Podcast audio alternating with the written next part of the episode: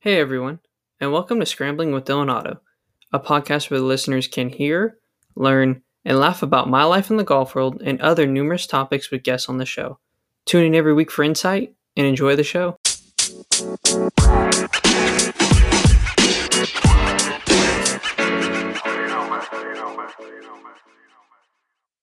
Hello everyone, and welcome to this week's episode of Scrambling with Dylan Otto.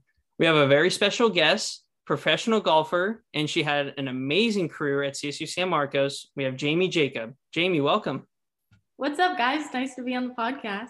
Yeah, I was super excited you wanted to come on. I just, you know, one of my uh, coworkers told me about you, and you know, obviously looked you up and everything, and was like, "Okay, we need to get on the podcast." So here she is.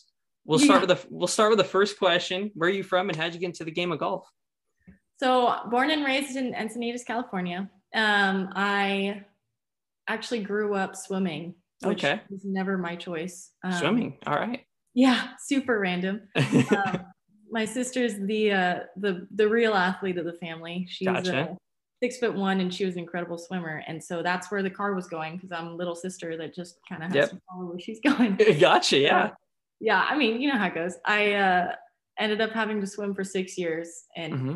hated it. But there was a point where I wasn't old enough. I was in sixth grade and my dad was like, okay, well, if you want to quit swim, you can find something else. So yeah, went through a couple different sports. And at that point of having a full childhood of, you know, an independent sport, it was pretty hard to play team sports. Um, right.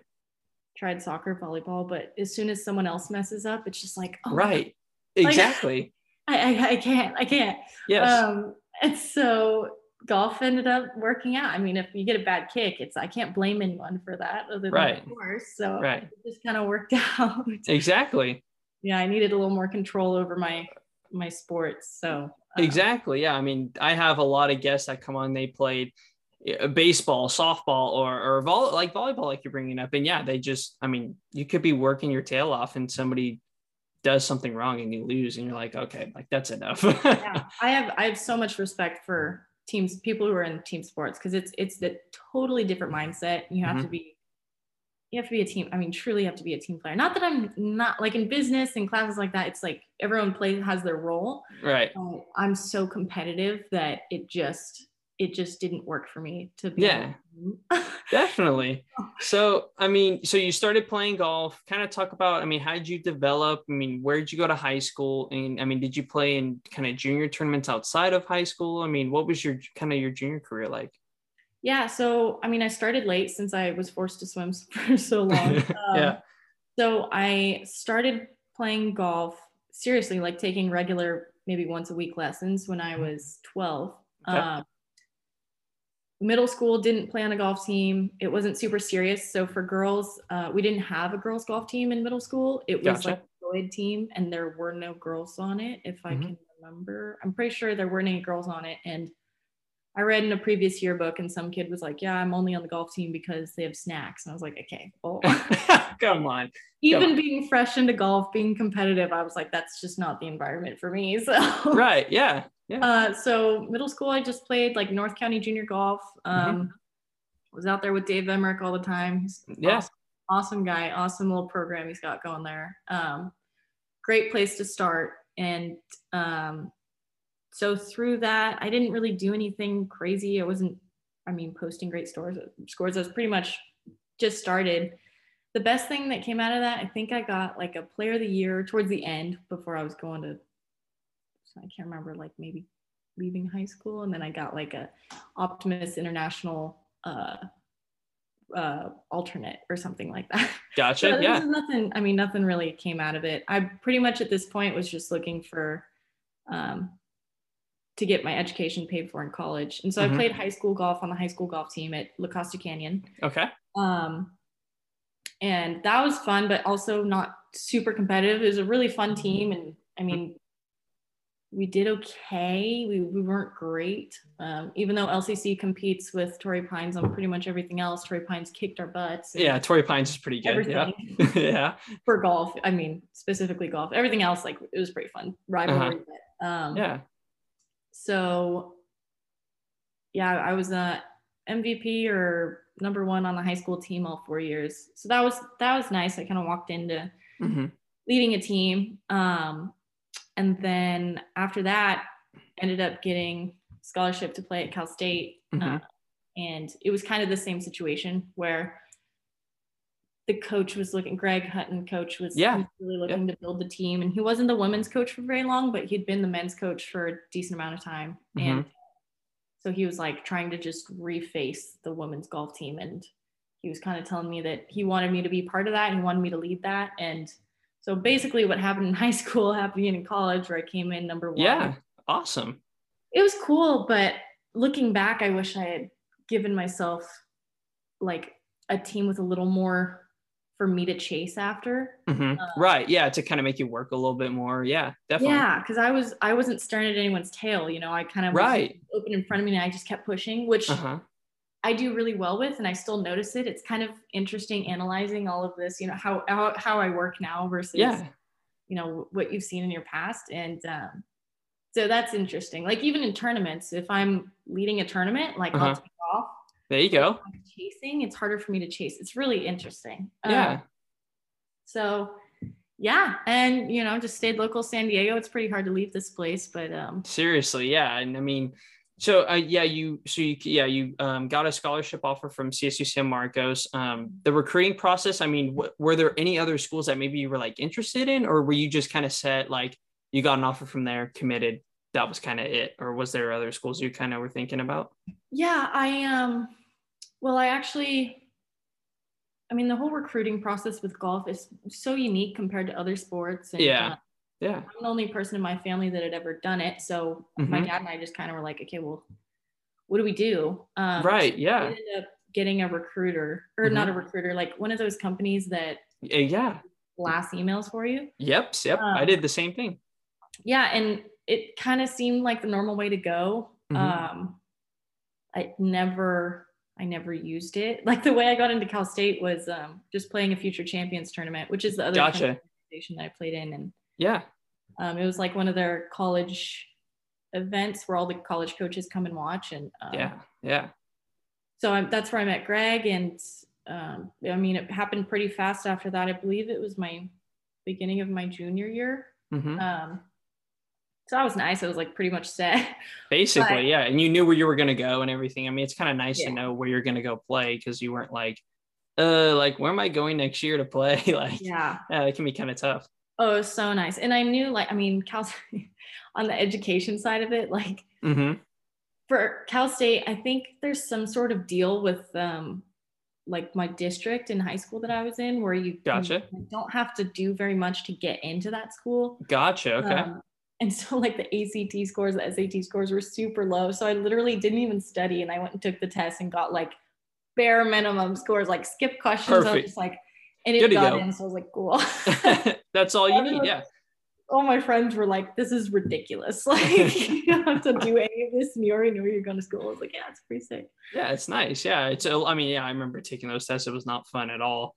Um, yeah. yeah, it was super, super stressful. But, um, yeah. So, I mean, you committed to C S U San Marcos. I mean, mm-hmm. what was kind of something that you were looking forward to with college golf, and maybe kind of talk about your experiences your freshman year at C S U San Marcos?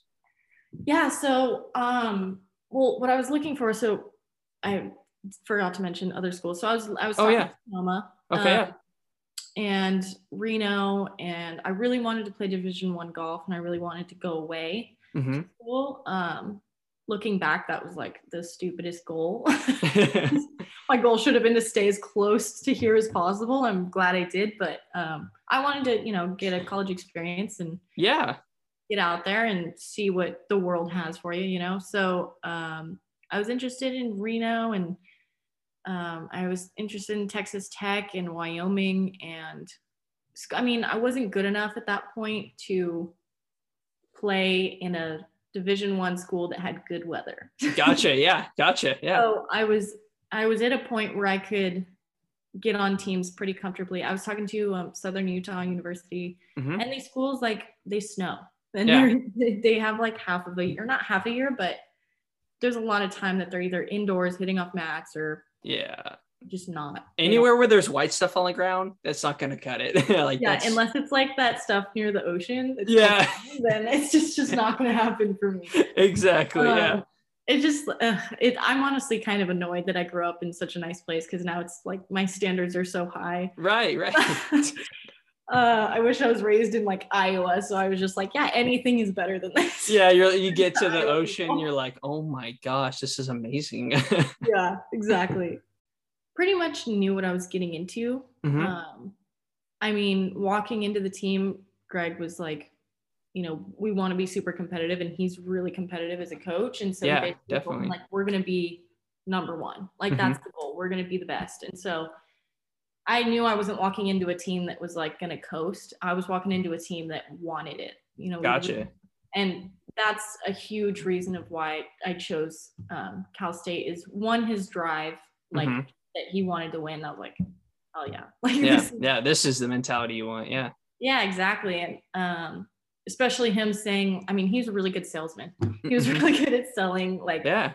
the experience. And, and ultimately it was, it pretty much lived up to it for the most part. Um, I mean, there's always different things that happen, go on, but right. freshman year was really fun. I, I wasn't really expecting much out of it. And at this point, like playing professional golf after school, just like wasn't really an option. I just, mm-hmm. um, I'm more of a realist, I like to say. The way I yeah. like, not really a dreamer. I'm not that kid that was like, oh my gosh, I'm five years old, but when I'm fifteen, I'm going to be number one in the world. Like when I'm right. fifteen, I'm going to be on the L P G A. It wasn't, it's gotcha. Not like, yeah. I'm like at this point, like what are my options from where I am right now? So that's yes. why it started with playing junior golf. And then it started with, okay, I could get my education paid for. And then, um, so now freshman year, I'm just like, I want to be number one on the team. I want to get good grades, and I want to get a business degree, and I want to make a lot of money. Like, yeah, right. that's, that's pretty much all yeah. I cared about. And then um, I won my first tournament in the fall of freshman year. Um, Came out with a bang. Like, let's go.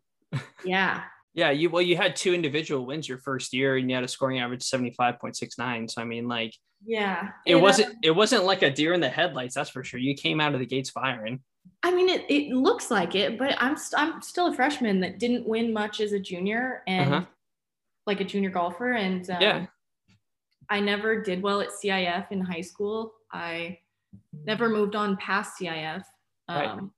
It just, I just, you know, I didn't really know how to win other than playing like, it was necessary. No offense to North County Junior Golf, but playing tournaments where I'm shooting like eighty-three and winning. Yeah, that's, um, yeah, that's going to be a.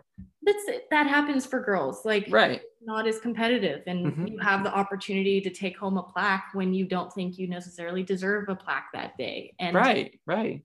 But you need that. Like, everyone kind of needs, it's just the, it's the playing field you're on. You yeah.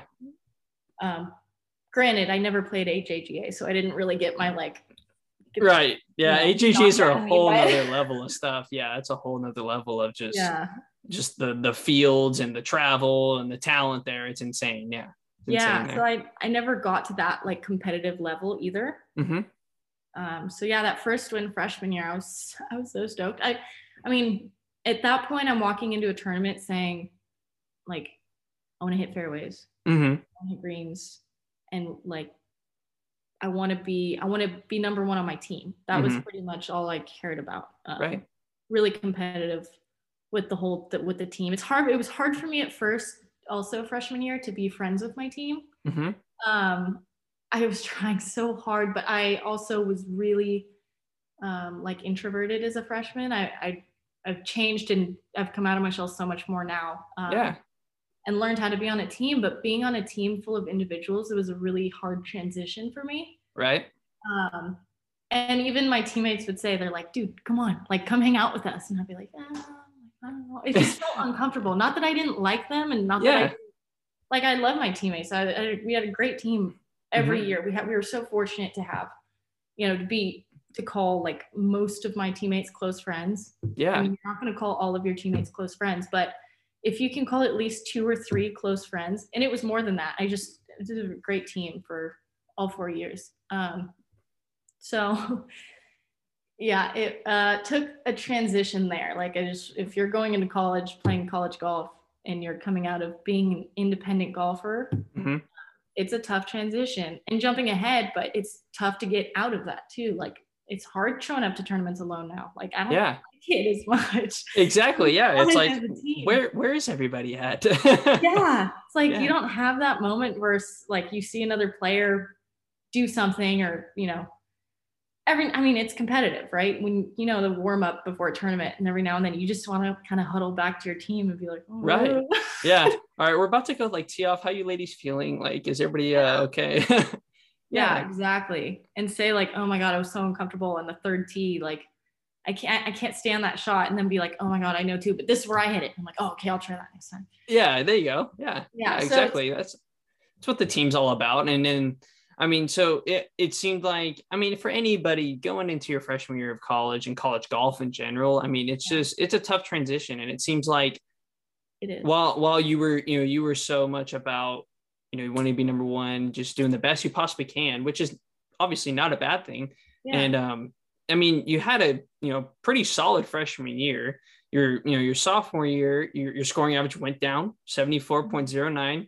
And you were a member of the C C A championship team, which was the first title in school history.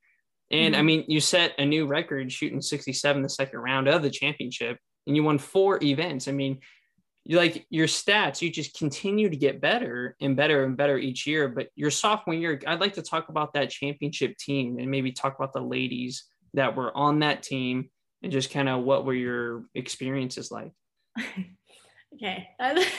I'm trying to remember where I even played conference my sophomore year. So freshman year, um, uh-huh. we didn't even get to postseason because okay. uh, Cal State San Marcos was transitioning from N A I A to Division two. Gotcha. There's that window mm-hmm. that they can't compete in postseason. So that was another reason I went to Cal State. He, my coach was like, I mean, it, it didn't bother me. Most players, they might be upset about it. But mm-hmm. again, I wasn't walking into this team like expecting to yeah like right. I was walking in like this is gonna be a cool experience and I get, mm-hmm. to get my education paid for, like cool. Yeah.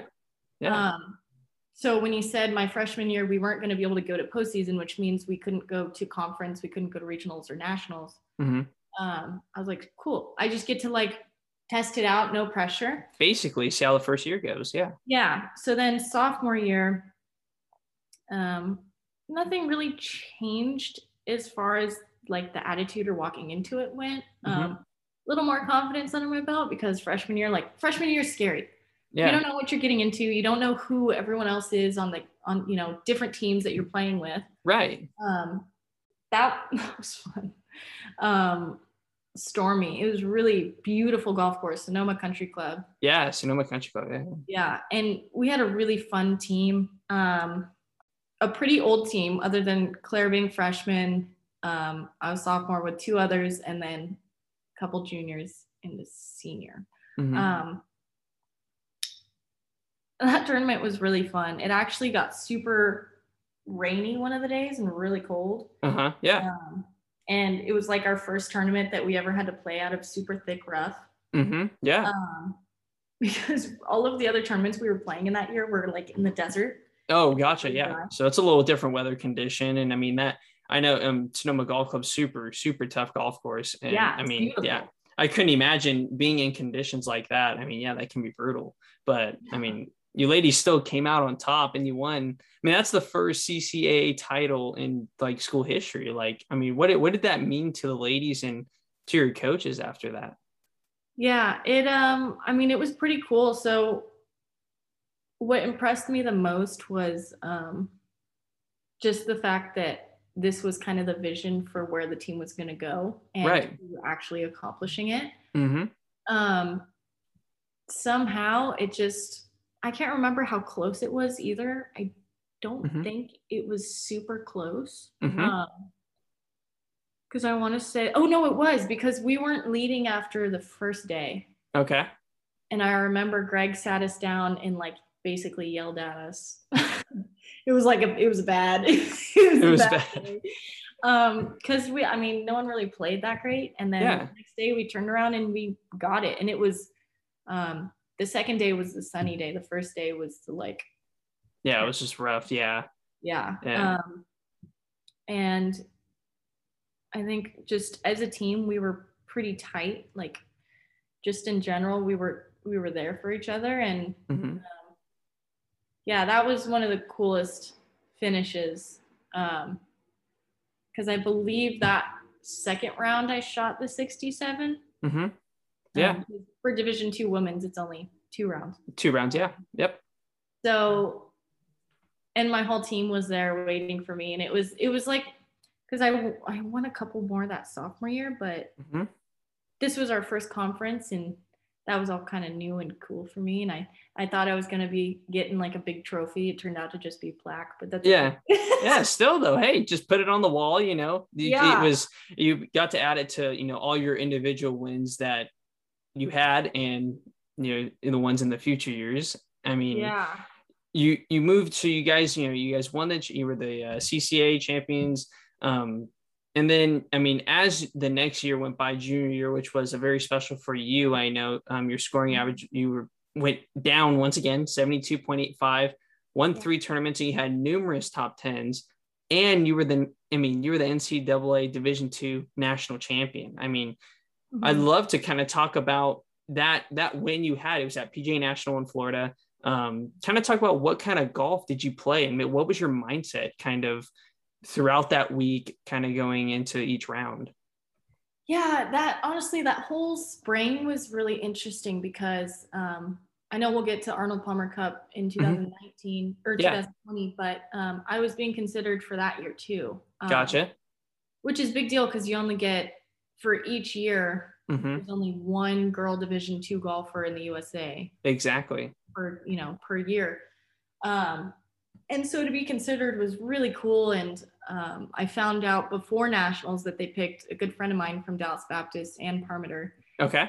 She's one of my favorite competitors because uh-huh. she and I would play against each other, and I she was one of the one of my favorite competitors. She's just she's classy and sharp and super competitive. And I was like, I just want to beat you, but um, yeah. She ended up getting chosen, and so um, obviously I was so happy for her, but just just the nature of competitiveness inside me was like, I have to beat her at nationals because yeah. I have to have them look at that and say, oh, like we could have picked Jamie too. She also would have been a good choice. Exactly.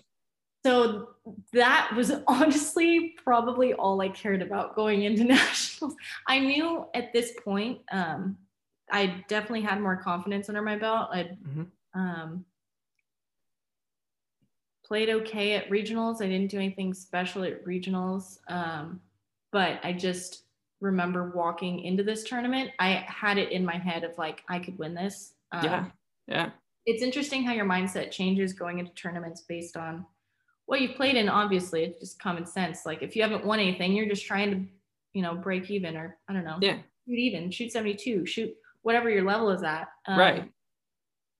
And at this point in my career, I was at a point where I would walk into tournaments and like, I went through a rocky patch. I think that's why that year I, I don't want to say it this way, but this that's why the year I only won three tournaments, because I was coming close to win more. Mm-hmm. Um, but I was started to walk into tournaments expecting to win. Yeah. Uh, which you can't let your guard down like that. Regardless, any tournament you play in, you have to play good golf. Exactly. Yeah. You can't walk in blind being like, I could walk in the park and win. It just that right.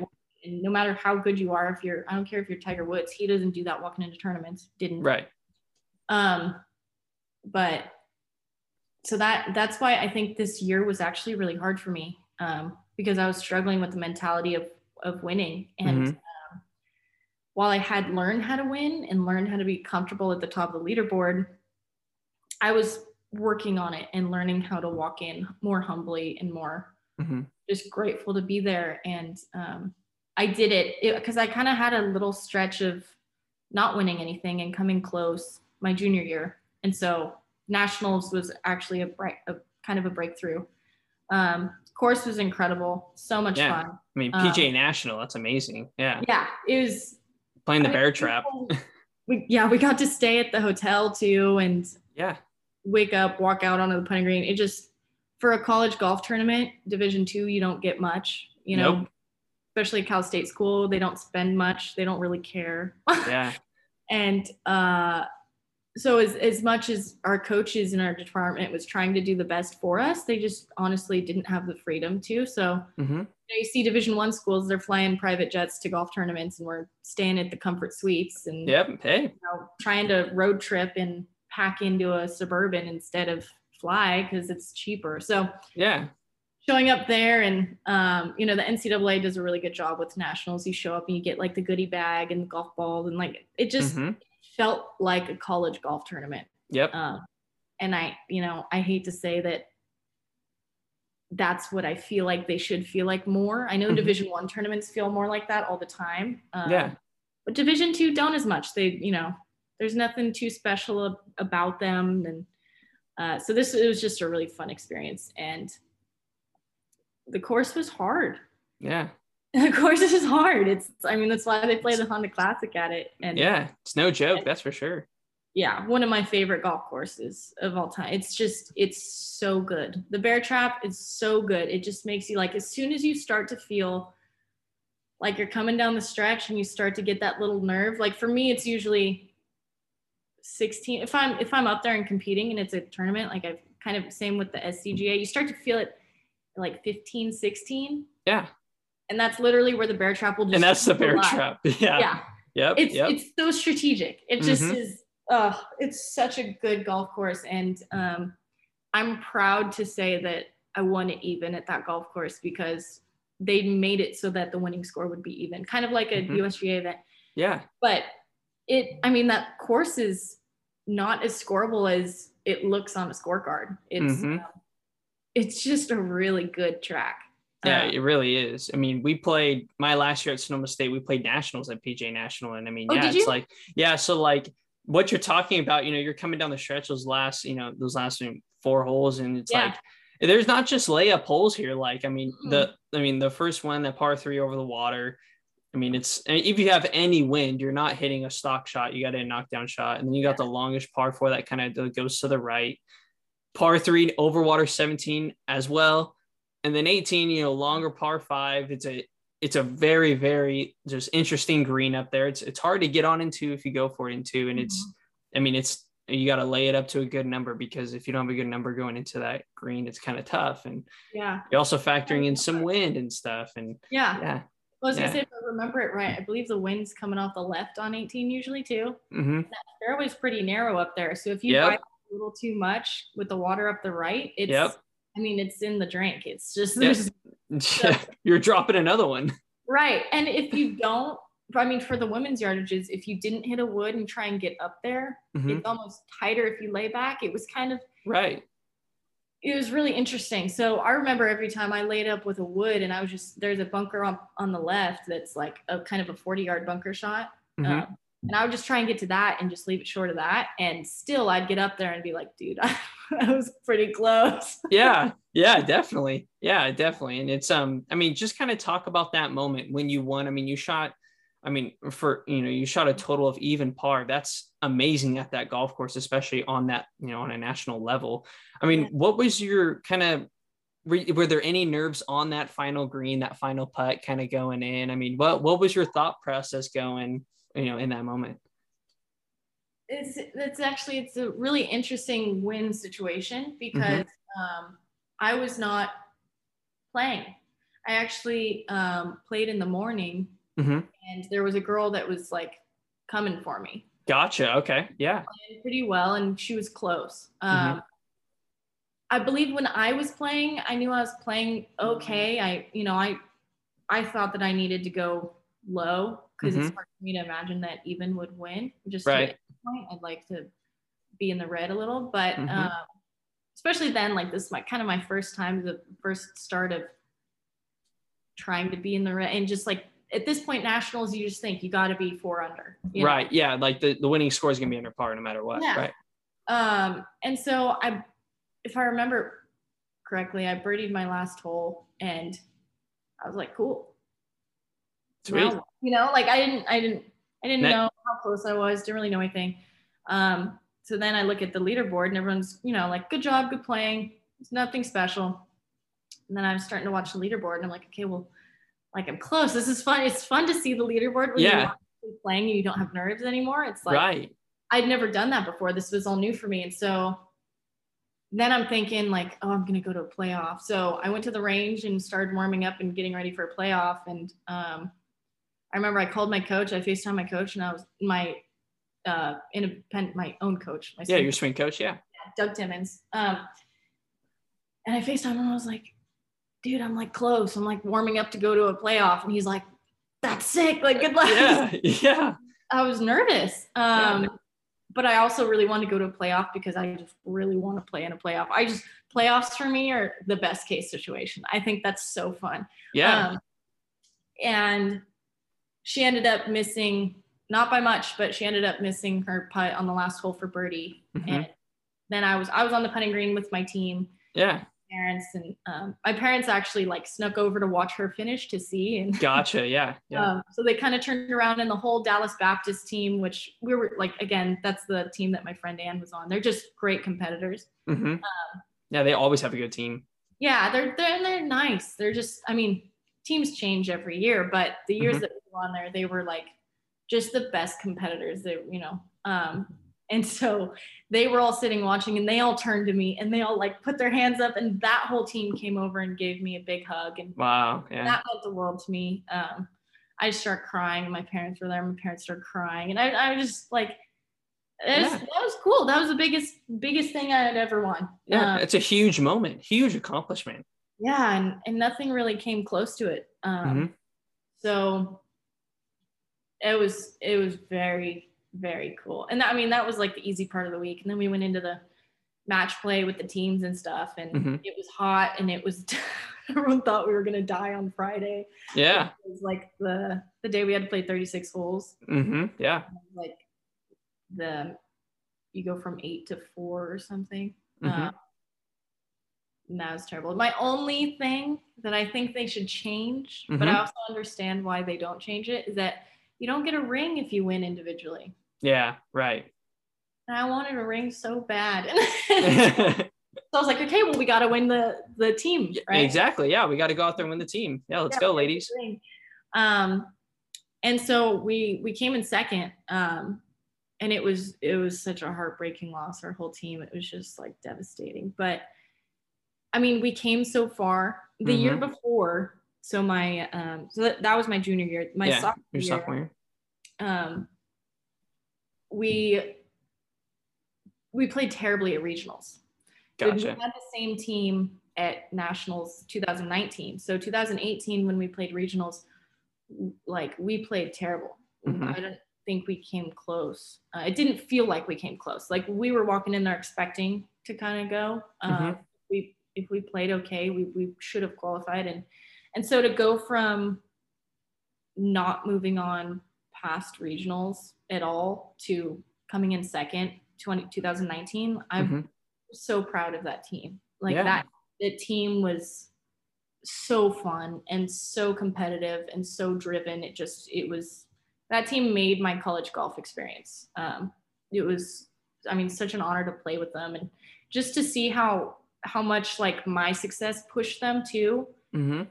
Made me want to keep playing better. And it just, I just, I love it. It was such a fun environment. It's making me like nostalgic for college golf. Cause I, yeah.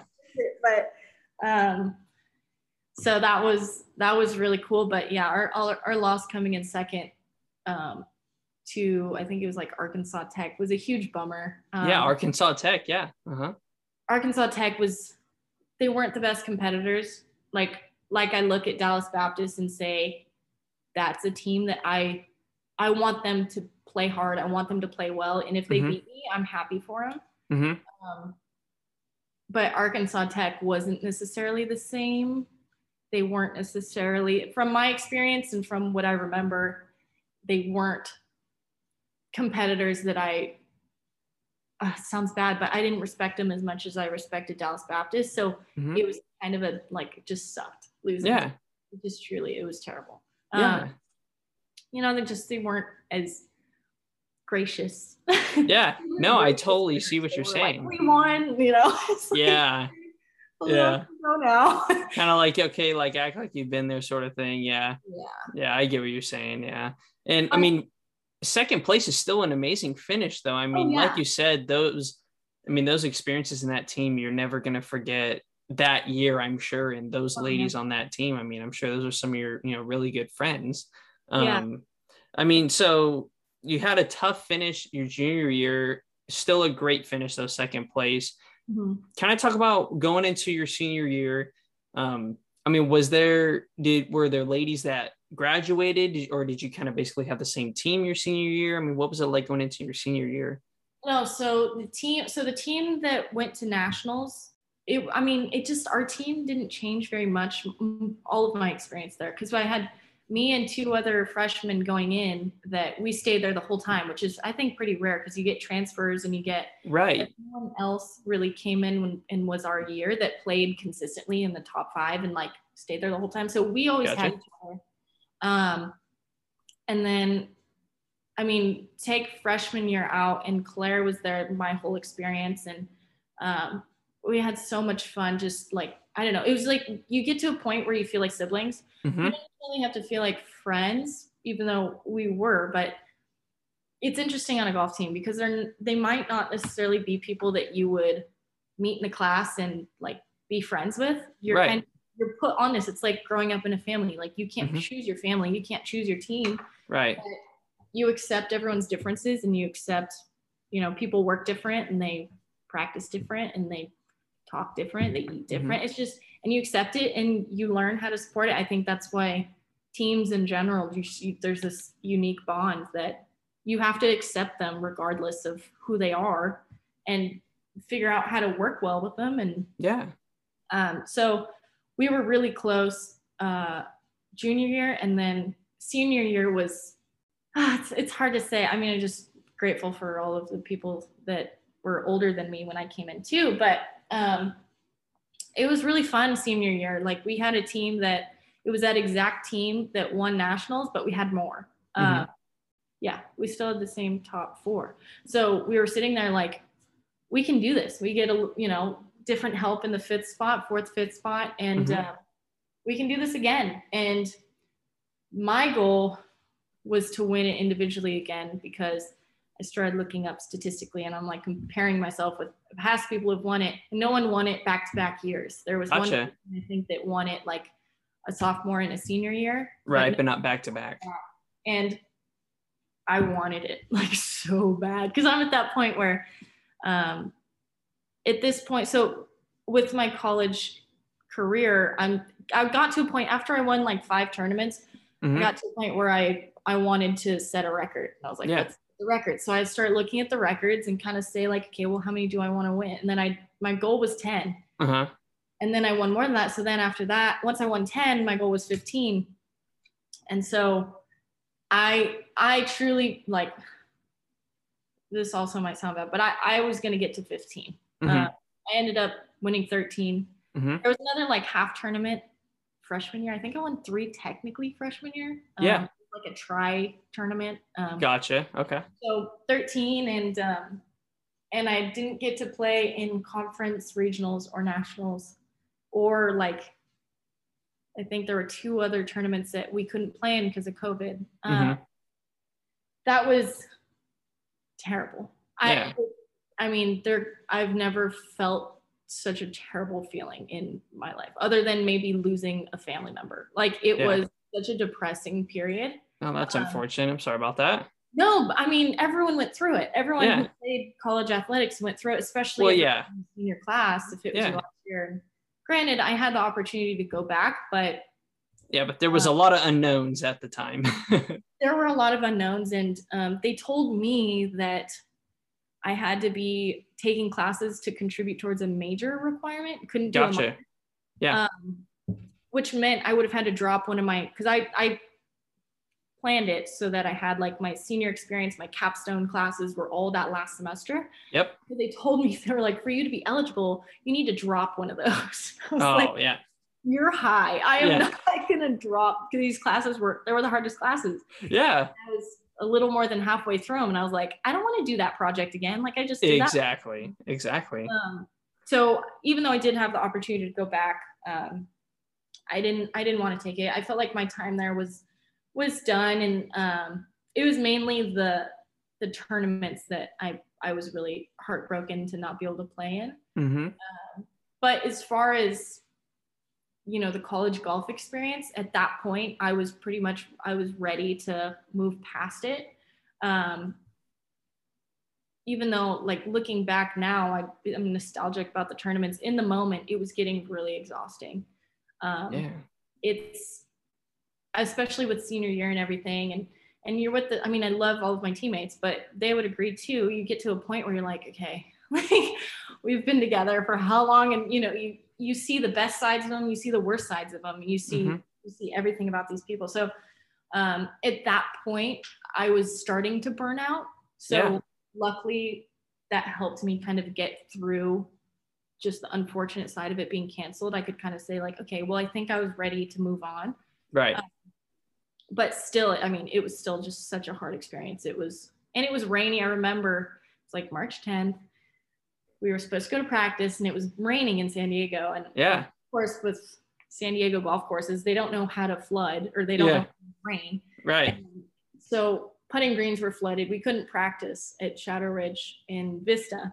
And mm-hmm. my coach called us in, we sat down, and he was basically like, he started telling the freshmen, like, you need to move out of your dorms. I would mm-hmm. go home. Um, yeah. It was, it just happened so fast. Um, yeah. And so we kind of said bye, and we were like, I don't know if I'll see you. I think I went to like one more class or something, and that was it.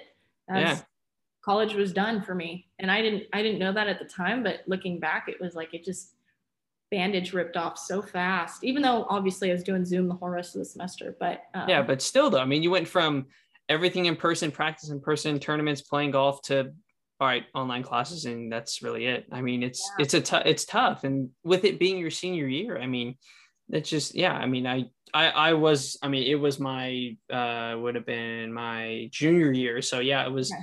it was rough. And Matthew Moss, I had him on the podcast, and literally, yeah. I mean, you're talking that it was raining that day, brought him into yeah. the office. I'm literally going back and thinking when Matthew's episode, he's talking about that. I mean, it's just, it's, it is, it is so tough for yeah. anybody that was a senior that year. And mm-hmm. um, yeah, it was just really unfortunate. I mean, I, yeah, there was a lot of unknowns, like I was saying, but I mean, your senior year, your, even though it was cut short, mm-hmm. you still finished with a scoring average, seventy-one point three eight. You won three out of six tournaments, and you finished ranked, you know, fifth in the, you know, division two rankings. I mean, going from your senior year to, like you said, you were kind of burnt out. Mm-hmm. I mean, what was kind of next for you? I mean, I know um, that, you know, like we were talking about, you got selected to play on the Palmer Cup team. Not I mean, yet. Not yet. Okay. I didn't know that yet. Okay. You didn't know that yet. Gotcha. Okay. Mm-hmm. So what was kind of your thought process then after that? Was it just like, all right, like, I'm just going to go play pro golf? Or, I mean, what, what was it like after that? Yeah. So again, going back to the fact that I was a total realist, like mm-hmm. at this point, I had just decided that post-college, I would probably pursue professional golf. Got you. Um, it took me a long time to, con- I had to sell myself on it, because I mm-hmm. know it's a huge commitment, and it, it is, it's a lot of work. Um, you're running a small business and yeah, doing everything. And on top of that, your small business requires you to travel and be comfortable with that and compete at your highest level. It's, it's not for the faint of heart. And it's to be, I mean, I respect every professional golfer I come across. It's a grind. Mm-hmm. Um, so it took me a long time to decide that that's what I wanted to do. Um, so it, it honestly, it just didn't cross my mind. I just wanted to graduate. Mm-hmm. Um, the goal was to graduate. I still had some tough classes, and um, it was all on Zoom, and, and there was so much up in the air that you really couldn't make plans, you know? Yeah, exactly. I mean, even professional events, I mean, like there was no, there was nothing. Yeah. No, they canceled all of the, the U S Open qualifiers, because I was supposed to play in a U S Open qualifier that I believe they canceled them. So mm-hmm. I was, I was like just about to play in it, because they're usually in May. Yeah. Um, so they canceled those, and that's when they canceled the U S Open that year too, I think. And it just got to a point where I was like, I don't know, I don't know what, what am I gonna do? Yeah. Um, I'm fortunate that my um, my family has a vacation house out in Palm Springs, Palm Desert. Gotcha. Yeah. And so at this point, all the golf courses shut down too. Mm-hmm. So I just like I just went out there and. Floated in the pool and tanned and practiced on the course that was closed. the, the grass was all overgrown, and I'm sitting yeah. there, like barefoot with a big straw hat, like just practicing on the golf course. And there you go. outside and do Zoom classes. And honestly, like, I made the most of it. Mm-hmm. Yeah, totally you got to. Of it. But um, I mean, the only good thing I remember was I was literally out there um, practicing in my straw hat and my flip flops mm-hmm. and my jean shorts, and got a call from Dustin with the Arnold Palmer Cup team, and, mm-hmm. and he called me, and that's when he told me that um, I made the team. He kind of said, like, are you still interested in playing on the team with COVID and everything? Up you were like, yes. Yes, I don't care about COVID. Like, I'm coming. I don't care about you. Like, I'm going to be there. I don't care if y'all are going to be there, but I'm going to be there. Exactly. Yeah. Yeah. And I just, I like, I started crying. I was just, because at that point there was like no good news. Mm-hmm. Right. No good news. I mean, everything was getting canceled, like yeah. just nothing good going on. I totally see what you're saying. Yeah, nothing good. Um, and so I, when I found that, I was like, oh my God, like I needed that, or else it was just, you know, it was getting depressing. Everything yeah. was so sad. Um, and even though it was supposed to be in Ireland, um, mm-hmm. Palmer Cup that year, because they go back and forth, and they canceled that. And I was so bummed, but I was like, obviously, I'm not going to go to Ireland because it's freaking COVID and everything's closed. So I should have seen that coming, but um, that's when they changed it to be at Bay Hill, which was like, are you kidding? That's sick. Yeah. Yeah. It's insane. Yeah. Really cool. So that kind of gave me a little, little extra nudge, but just, it feels weird. So now I'm, I hang up and I'm like, okay, so now I'm prepping for Arnold Palmer Cup, and the golf courses are closed, and I'm still practicing like mm-hmm. super casually. It just, it was mm-hmm. weird. I didn't have, there's no ranges to go to. Yeah. Um, I'm actually fortunate that that golf course I was practicing at doesn't have a range. They have a net, uh-huh. so I gotcha. Could actually practice. Uh-huh, yeah. Um, and it just, it, uh, I, I really needed that good news. And then after that, I started um, practicing for S C G A. Mm-hmm. Um, and that, that was really fun too. Um, I ended up winning the S C G A. Yeah. After like coming out of COVID, I was so proud of that. I mean, at that point I had a couple months or a handful of months to be back to normal. Mm-hmm. uh, I guess back to normal for the time, right? Yeah, exactly. But back to normal, like putting on greens that are actually mowed. Yeah, something that'll like actually kind of, you know, you know, you can just like kind of tap it and it'll run out a little bit, not yeah. just like Velcro. Right, exactly. It's not like I'm making full swings at ten foot putts. Exactly, um, right, right. But I had to play. I'm not like a putting with the pin in person. Uh-huh. I take the pin out, and um, I I just remember that I, I won the S C G A with the pins in, because you couldn't take the pins out. Because you couldn't take them out, yeah. Yeah, uh, now I'm thinking about it. Maybe I should always do that. Just leave them in everywhere. That's a, that's like, because yeah. I mean, with COVID and everything, I mean, even before, if I was like too far, you know, I would I would keep the pin in too. But like yeah. now it's just like, who touches the pin now? It seems like. Yeah, it's kind of weird. I still take it out. Yeah. Uh, I, I always take the pin out. There's more hole. I mean, Bryson says you should take it out, and he freaking does all the analytics, so I believe it. There you go. There you go. No, but um, so that was really interesting, and then Arnold Palmer Cup was so fun. Yeah, kind of talk about that week. I mean, you're at Bay Hill. You know, I, my previous episode I recorded with Cooper Dossie, he kind of talked about his experiences, but you know, I like to hear from, you know, the women's side, because they have men's and women's there. I mean, you're competing with the best ladies, I mean, in the world. Yeah. And you're playing Bay Hill. Kind of talk about that week and just all the gear you got and everything. Oh, I got the gear. Um, The gear was probably my, no, that was, I can't say that was my favorite part, because I was playing at Bay Hill, but it was pretty sweet. It was pretty yeah. Cool. Yeah. Um, so showing up was really, I mean, they're trying so hard, even though this was December of two thousand nineteen, mm-hmm. or sorry, two thousand twenty. Mm-hmm. Um, and I mean, they had to try so hard to yeah. allow it to go to for the event to be on. So they went through so many precautions, which as much as they were annoying, I I'm grateful for them, because they allowed the, the event to be on, like to right. be held in the first place. Exactly. That, they would have shut it down. Um, so we had to show up and get tested, and then wait for our results to come back, and meanwhile, we're staying in the lodge, and, you know, we walk in, you get all your stuff. And it just was like, oh my God. This is it's like Christmas. Oh my God. Yeah. And it was, t- it was Christmas time too. Yeah. So this is all I need. This is all yeah. I need in life. It was like, yep, something crazy, like almost ten outfits, and like that is oh, amazing. It's so awesome.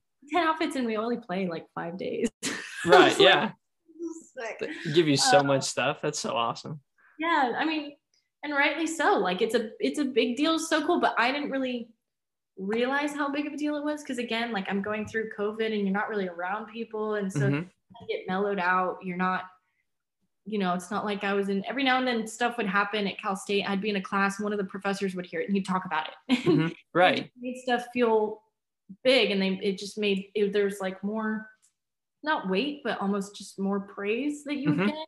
Yeah. Um, and for Arnold Palmer Cup, like there wasn't much. I was pretty much like pretty isolated. Of course, I'd have friends congratulate me and stuff, but being a year, almost a year out of school, or a year from playing with the golf team, and a year out of just kind of being away from the golf community. I mean, I've played a couple tournaments mm-hmm. before it, but just getting all that gear and seeing how they treated us, that's what truly told me how big of a deal it was. And that's mm-hmm. when it really hit me like, wow, I'm here. Like, this is really this is it. Yeah. Cool. Um, And it's, it's just that weekend in, I guess, I think it was like four days. Um, I'll never forget it. Um, the course was in incredible shape. Uh, you know, of course, they, they treat it like a tour event for the most part, other than there weren't any guests because. Um, yeah, because COVID. It, yeah. There was a lot, once again, a lot of unknowns. Yes. a lot, of, a lot, and like you're saying, there's a lot of hoops you had to go through to even have the event and play. I mean, it's mm-hmm. like you said, you were just super super pumped to even be there and have the event going. I mean, yeah, it's huge. And it was really cool because I didn't I, at this point I wasn't um I didn't know anyone on the team because mm-hmm. I was a Division two golfer. I'm there alone. Like I'm right. not I'm not black sheep.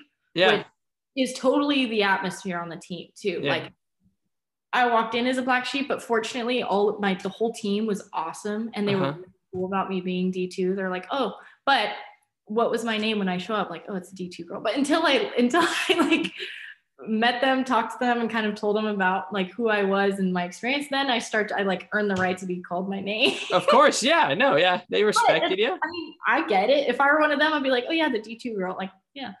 At that point, like I'm sitting there in my head representing Division two golf, and I'm like, hell yeah, I'm the D- D2 girl. Like I am representing, yeah. You call me the D two girl and don't forget it. Exactly. Yeah. No, that's, uh, I mean, that's an awesome title. Yeah. Yeah. So, um, it was, it was really cool. The team was awesome. Um, it was cool to walk in first day, walk out on the putting green after having to like quarantine over the weekend, not meeting anyone, and just set uh-huh. up my putting drill and see that everyone else is setting up their putting drills, and yeah. everyone else has their AirPods in, everyone else is grinding. I'm like, oh my God, this is so cool. Cause usually yeah.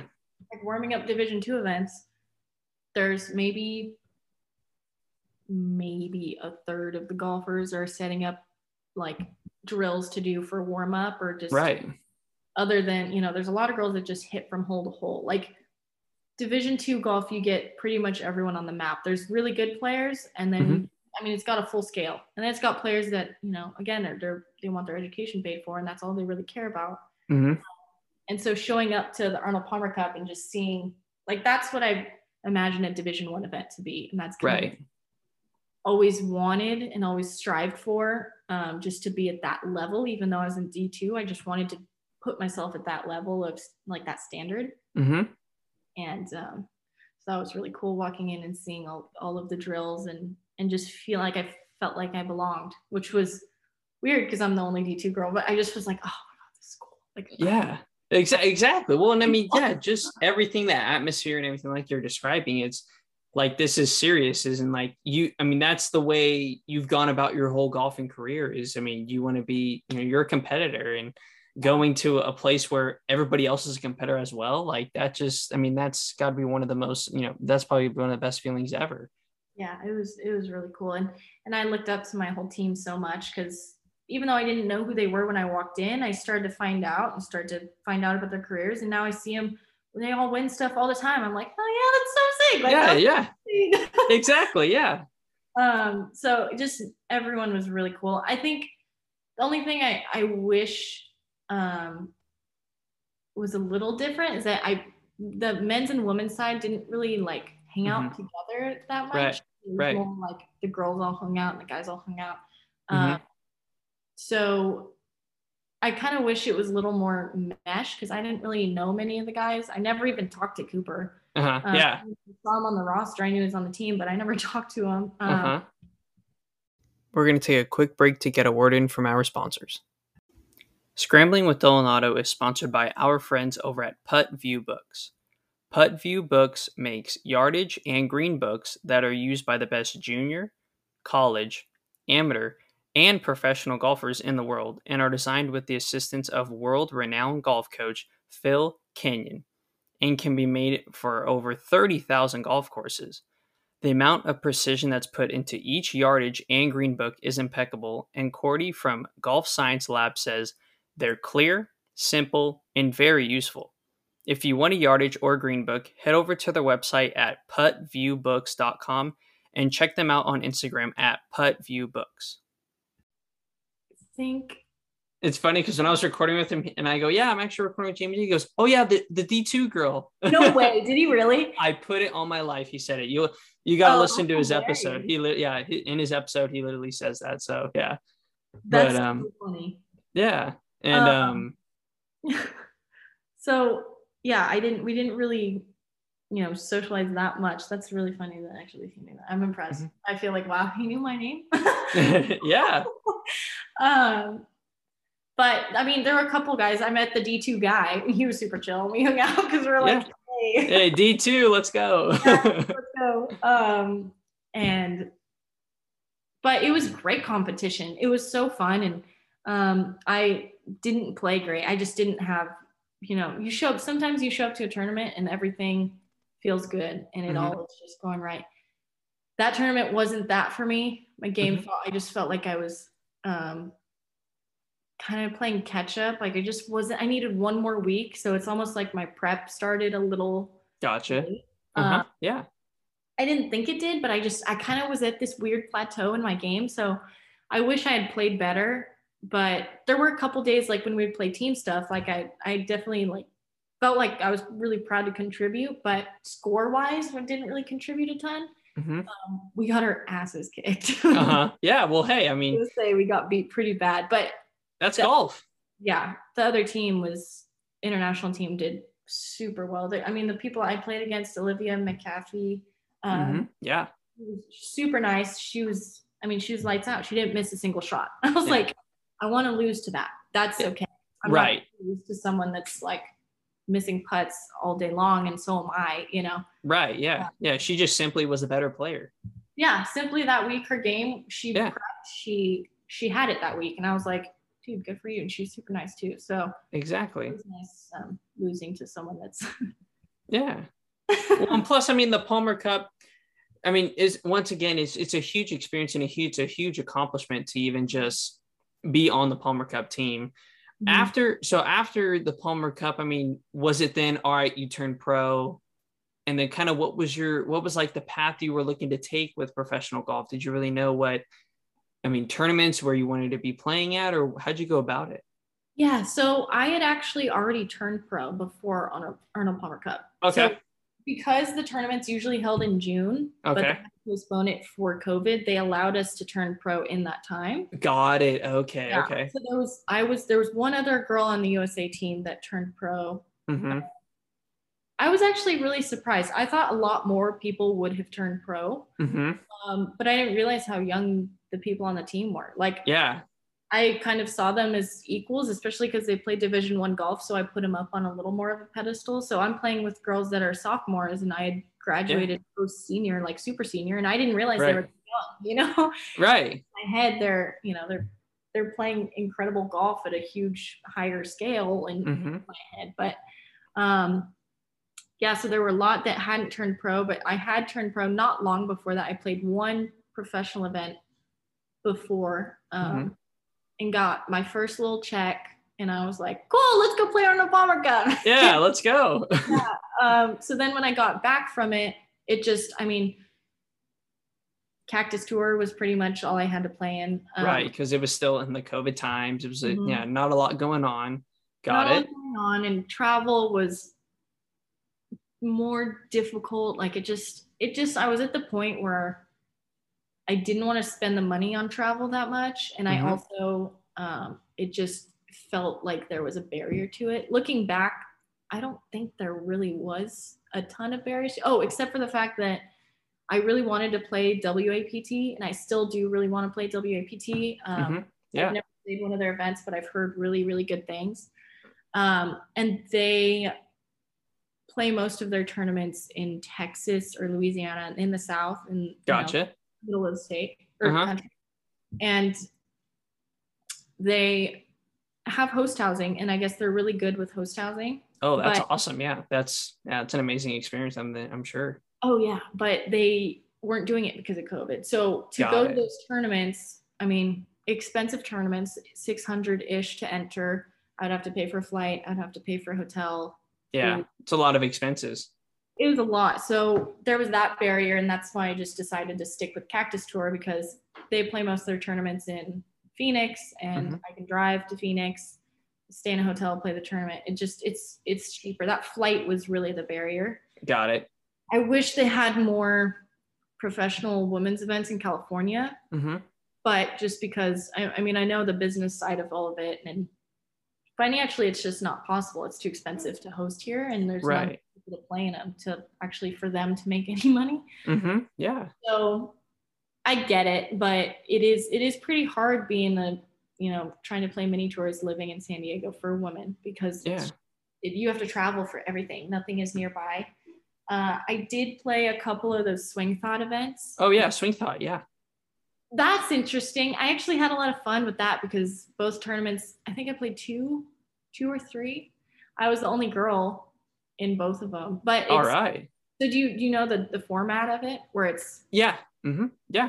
They're, men and women, same leaderboard, but the yep. women play different tees. Mm-hmm. Yeah. Um, I admire the fact that they're trying. Yeah, but it was um, kind of like, uh-huh. I mean, it was cool. It, I, I really liked showing up and some of the guys being like my friends that are really supportive, and like you are, being supportive of women's golf and being like, dude, this is sick. You're the only girl here. Like, right. For you, I like. I truly hope you play well. Uh-huh. Of those that I stay in touch with, and then there were the other ones that just wouldn't look at me. Yeah, like, that's unfortunate. It's unfortunate, but they're gonna be, I mean, they're there. It's yeah it's, you know, it yeah. happens. Yeah, it happens. You get some guy golfers that have played really well really young, and they get a little cocky in the head, and it's right just type. Trust me, I've had yeah. my experience with it. I'm sure you have. I'm sure so, you have um but it was a fun experience. The only thing is that they changed the tees so that our drives are generally in the same place, uh-huh.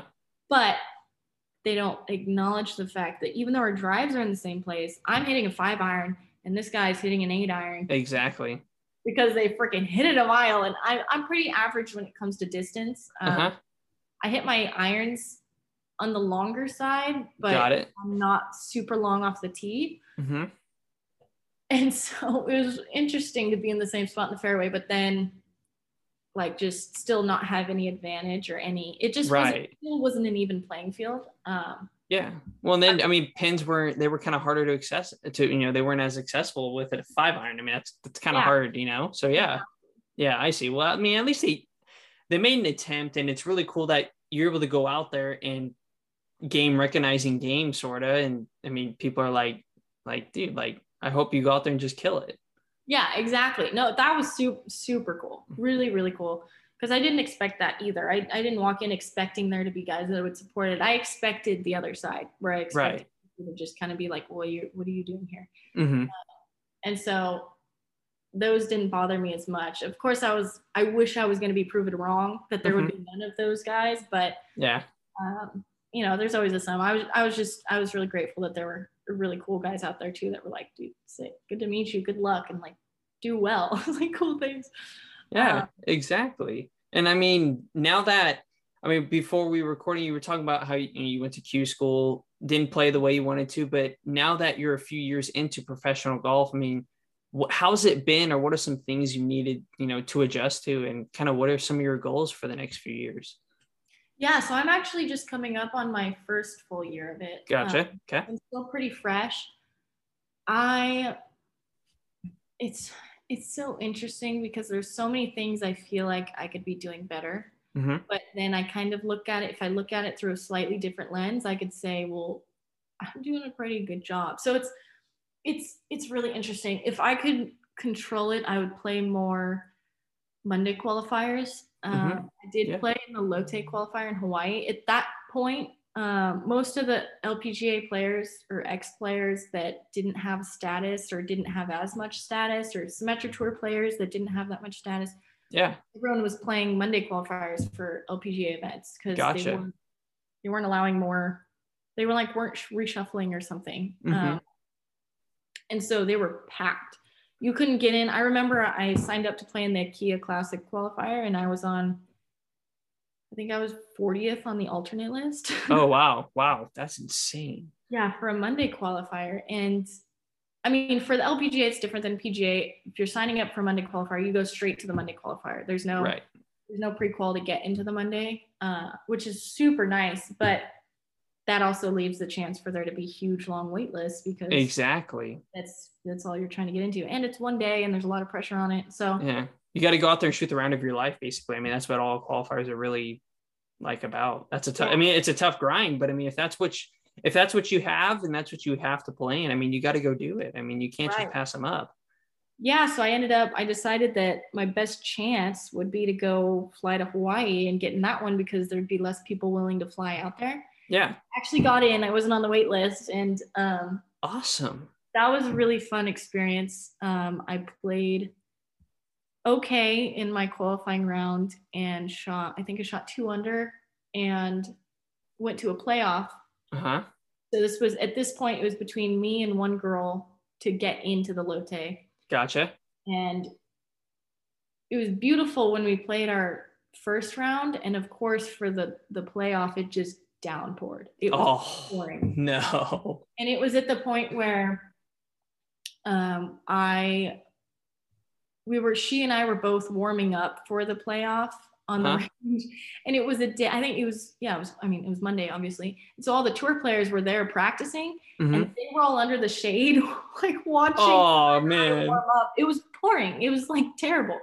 And um you're like, all right, let's go do this. Yeah, exactly. It was just, it was so interesting of an experience I had. My my boyfriend was there and he caddied for me, and he's not a golfer either. So it was, he gotcha. did really well at keeping everything dry. But at that point, that was his only job, and he did great at it. Gotcha. Yeah, yeah.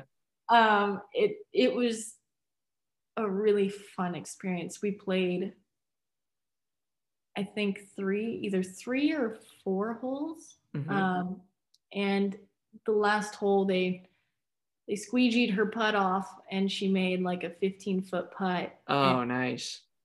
In the pouring rain, it was a great putt. I'm still annoyed that they squeegeed her putt. No was, kidding. Yeah. Why? That doesn't seem fair. They squeegeed her line and they didn't squeegee mine, but I didn't know that I could ask.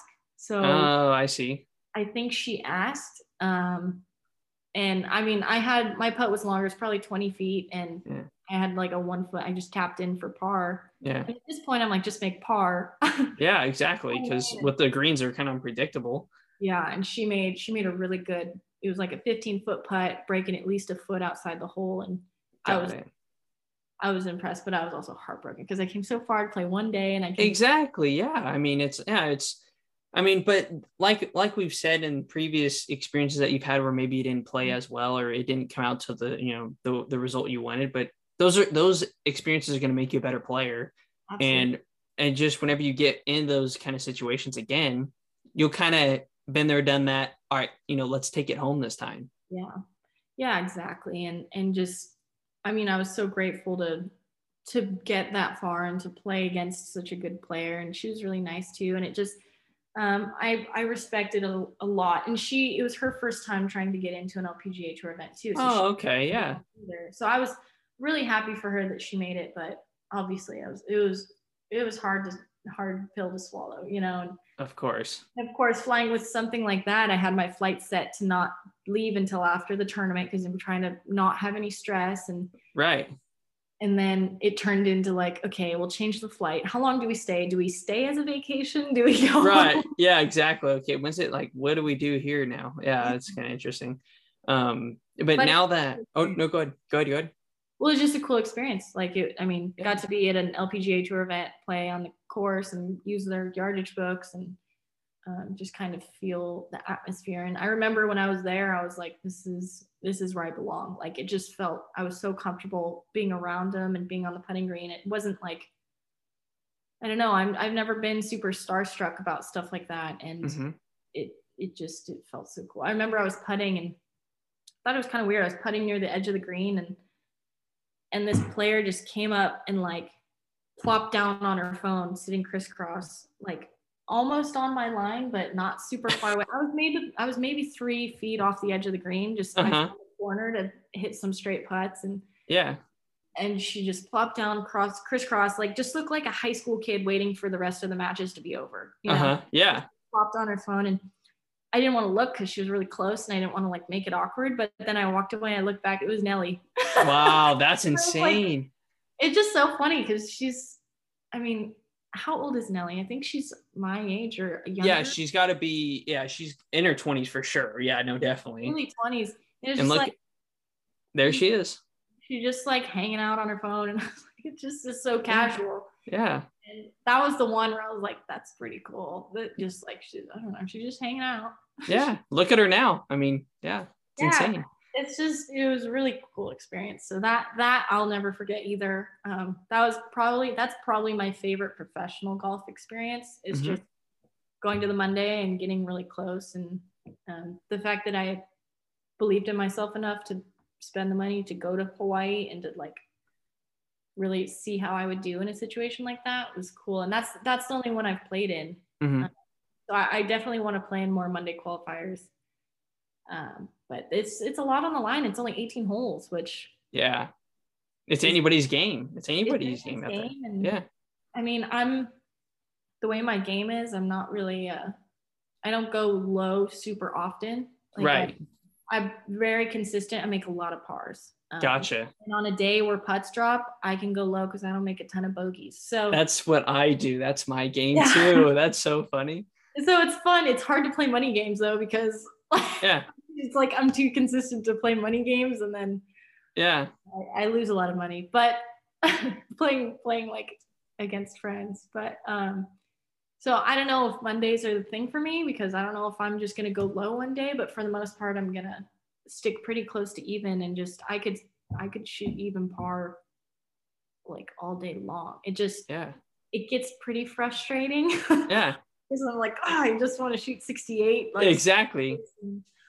Um, but I don't know. I gotta play to my strengths and maybe play tournaments with more days or something instead. But yeah, exactly. Yeah, no, definitely. And I mean, I know you're going to, you know, continue to work on your game as much as you possibly can and getting more, you know, just familiar with professional golf, because like you said, it's going to be barely coming up on a year that you've been playing it.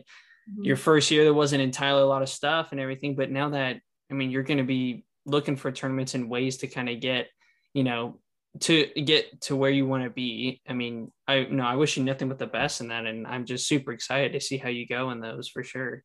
Yeah. Thank you so much. Definitely. I mean, I'm just kind of flowing with golf, however, wherever it wants to take me, you know? Yeah. I just want to have fun doing it. And if it's, if it's not L P G A, that's fine too. Again, like that's my realist side saying, right.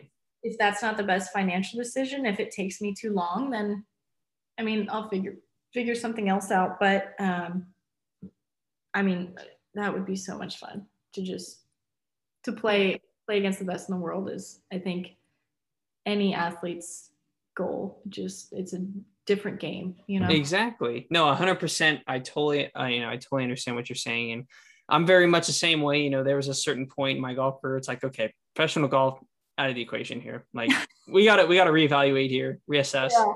yeah. And uh, yeah, no, I totally see what you're saying, but I mean, you still continue to, you know, to chase that dream. And like you said, if it doesn't work out, it doesn't work out, but you're going to find ways to get, you know, get your fix of the competitive golf that you, you know, that you want, or who knows, maybe you don't even want to play competitive golf and you just want to be more enjoyable about it and get in the business side of it. Who knows?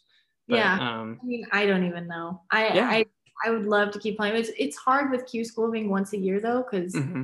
especially not doing great this year at Q school. I, it's like, ugh, it just is like a dagger to the heart. And then what, I get to try it again in a year. It's a long ways away. So it's, it's really interesting. I, I really hope that I can um, get in some Symetra Tour events and maybe some Monday qualifiers, and, and just, I mean, it's like a free for all, just play well one of those days and see where that'll take me, and just one step in front of the other, you know?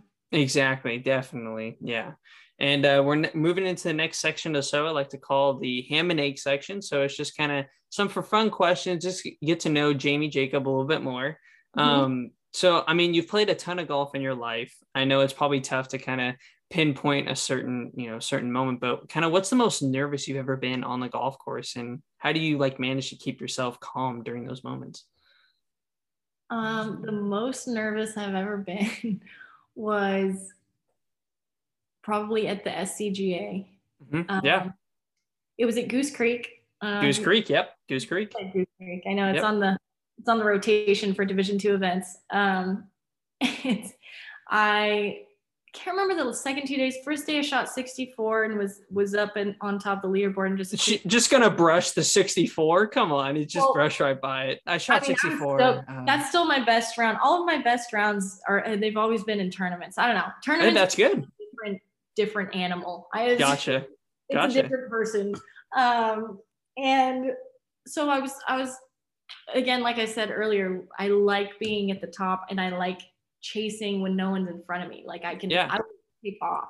Mm-hmm. Um, and so, but the last day, third day, uh, another girl kind of caught up to me, and I was, I got to play with her that day, and I didn't play great on the front. I think I was like two over on the front nine, and I'm like, oh my God, oh my God. I want this so bad. What am I doing? But you yeah. do that to you, you know? Exactly. So I got to a point where I had to make par on the last hole, and that last hole with the water on yep. the road, and it's kind yep. of reachable par five. Um, and so I'm nervous. I'm having to wait, and I think you had him on the podcast too. Ryan Bisharat was there. Ryan Bisharat. Ryan's a man. Um, him and his dad were following me on that that last walking in, and that helped me a lot, because I could like I could talk to him a little bit and hang out and be a little casual. But that was there's a ton of waiting, so I'm right. trying to not think about it. I'm trying to just like all you got to do is hit three, two good golf shots, and mm-hmm. rely on your short game, and you'll be fine. Exactly. Yeah. I was so nervous. I ended up I got myself. Actually, I, I think I birdied it. I don't know, but I remember having a four foot putt that I got up and down from greenside, and I believe I was greenside in two because I mm-hmm. decided to go for it. Yeah, let's go. It was like, I, maybe I had to birdie that hole. I think I had to birdie it. Um, okay. And so I gave myself like a three foot putt. I was so nervous over that three foot putt. I bet. Yeah. I, she, the girl that I was playing against, she wasn't having a great hole. So I didn't have to make that putt. I could have parred the hole. That's right. I do remember. And, um, but I made it. And it was at the point where I was like, after I made it, I was like, I couldn't tell you where my line was. Yeah. I couldn't tell you where it went in the hole. I couldn't tell you what speed. I like fully blacked out because I was just blackout. Like, yeah, yeah. So definitely. Nervous. Yeah. No, yeah, no. I've had numerous. You know, I had Solomon Raz on, and he, you know, he won the match for the national championship. And I asked him, you know, what, what was your thought process? I don't know. I blacked out. I have no idea what going, what was going on. So yeah, yeah, yeah it That's happens. The There's a point you totally black out, and that happened to me on on the sixty-four. I totally blacked out. Yeah. I could not tell you what holes I birdied, but yeah. I birdied like five of my last six holes or something. I just went on a rampage. Woo. I like fully went off, and I don't remember most of it, except I, well, I do remember I holed out that tournament. I holed mm-hmm. out on the fairway. That was, that's the only thing I remember, because I had a break to like look up and be like, oh, I don't have to putt. And like, actually. There you go. You just kind of, you know, just soak it in a little bit, hang yeah, out a little bit. Out of the, the trance, you know. Exactly. Definitely. And I mean, just, I mean, going, we're here on the next question. It's kind of switching gears a little bit. You know, nowadays golf is huge on, you know, social media, and everybody's posting about stuff, and you've kind of taken off on social media a little bit, and you work with some different companies, and, you know, they'll send you some stuff, and kind of talk about like, when did that start? And I mean, do, is there kind of things you want to do with that as well? Or what are some of your goals with kind of your brand and everything on social media? Yeah, it's really interesting. Um, I'm, well, so just my entire, like the way I look at social media for mm-hmm. golf, I am a marketing student. I studied marketing in college. Hey, same. yeah, yeah. It's, I mean, you do a very good job of it with the podcast. So your social media is very consistent. You do great. Um, but it, uh, it's free marketing. If you're not on social media promoting your personal brand, like you are, you're losing opportunities. Right. Um, that's just how it is. And fortunately, I've, I mean, I've been really close friends with, with Claire Hogel. Um, mm-hmm. She, uh, you know, when she came into college, she had a ton of followers. We're like, oh, our Insta famous teammate. Okay. Mm-hmm. Okay. Uh, yeah. And she's, I mean, gone off since then, and she's doing really well with it. And it's, yeah, I just, I mean, I, I believe that like what I put out there is going to attract a certain crowd. And I, I like totally enjoy my following. I have such a cool following. Most people that'll reach out to me are really supportive and um, just want to follow along my career. And, and I think they're following me. I created a brand that's not like follow me because, you know, I'm, I'm, I don't know, I'm trying to get on Golf Babes or something, you know, right. Like, I'm not, right. I'm not flaunting my physical appearance. Mm-hmm. Um, I'm trying to see what kind of following I would get if I didn't. And it's yeah. interesting, the difference. So yeah, social media, the brands I work with, um, Draw and Fade Modern was the first brand I started working with. Mm-hmm. Um, so good friend of mine that played college golf, he showed it to me or mm-hmm. showed, he had, it was his mutual friend that started the company, and, and their whole message was to get women into golf. Yeah. And this is also towards, um, like mid COVID kind of time. And I mean, I'm not making any money. I'm not, you know, I, I just, whatever, didn't really have anything to post either. Yeah. I'm bored, you know? Uh-huh. Um, and just their whole message of, the one thing that really sticks with me that they try and push is that they don't like calling the red tees the women's tees. Mm-hmm. They're the red tees. They're for old people. They're for girls. They're for little boys. They're for, I mean, they can be for just the beginner golfer. You could be a yeah.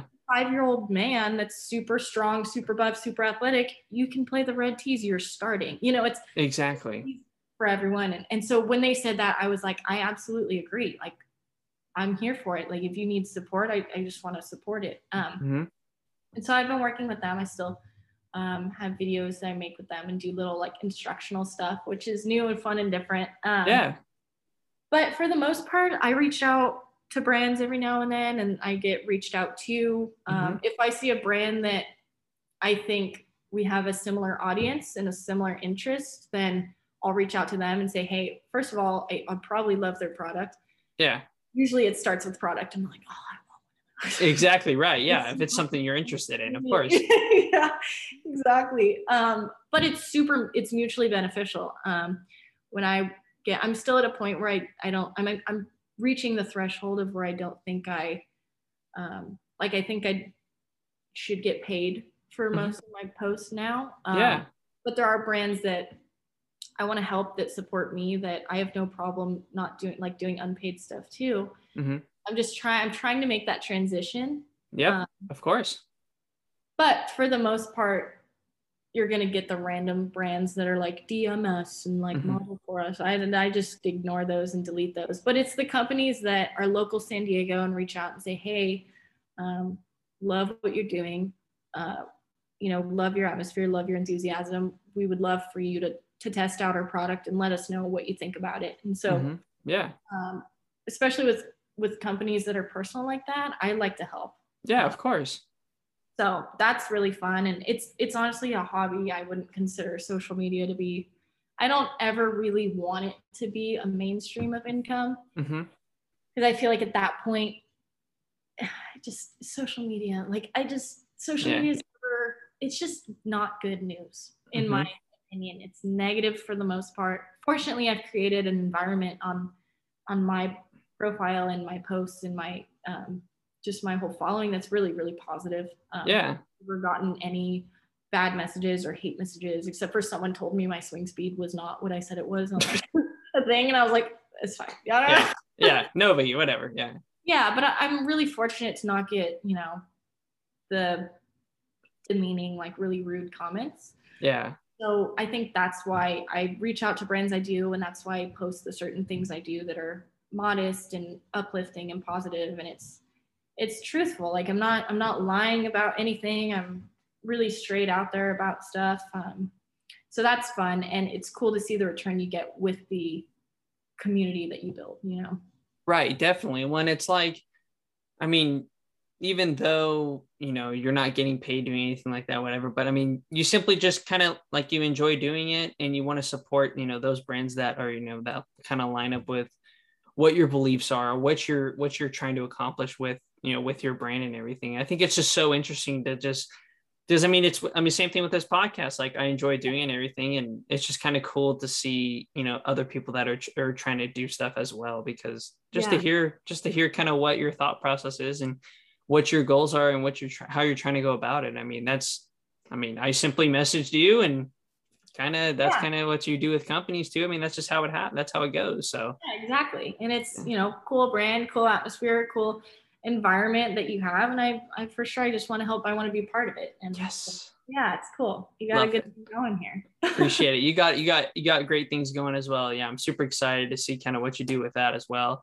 Um, so I mean, you were a junior golfer once. You mm-hmm. didn't really know what to do with the recruiting process as well. Now that you kind of been there, done that, you're you know, is there stuff that maybe you would kind of tell junior golfers that are looking to maybe play college golf or, you know, just getting recruited? Is there some kind of advice you have for the, you know, the juniors out there?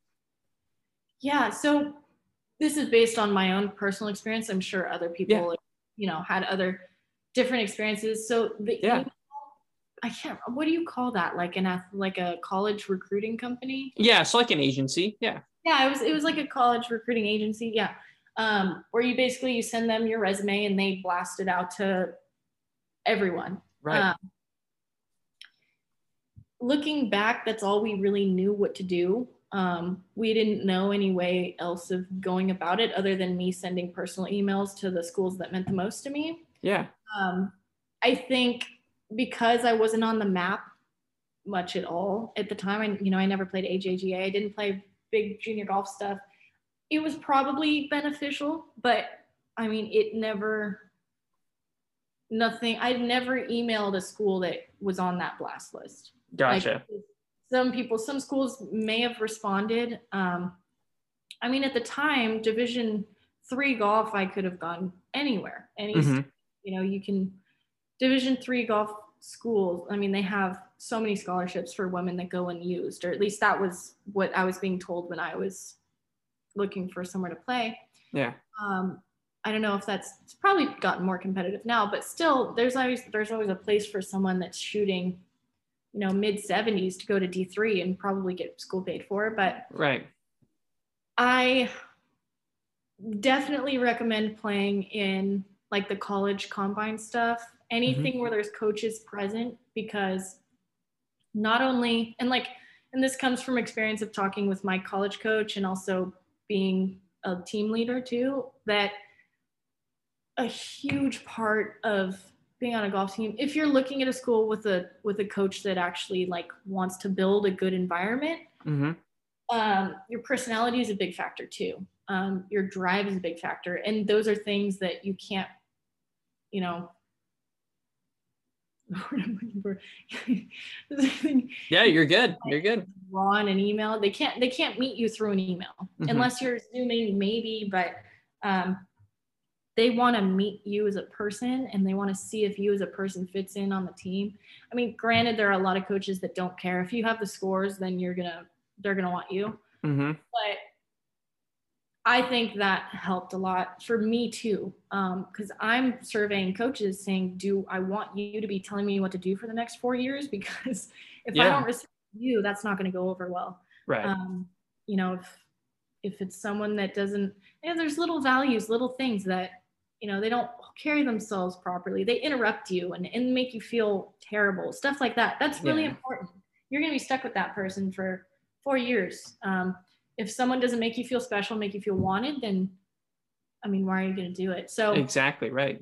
Any opportunity you have to meet coaches face-to-face, I recommend. Um,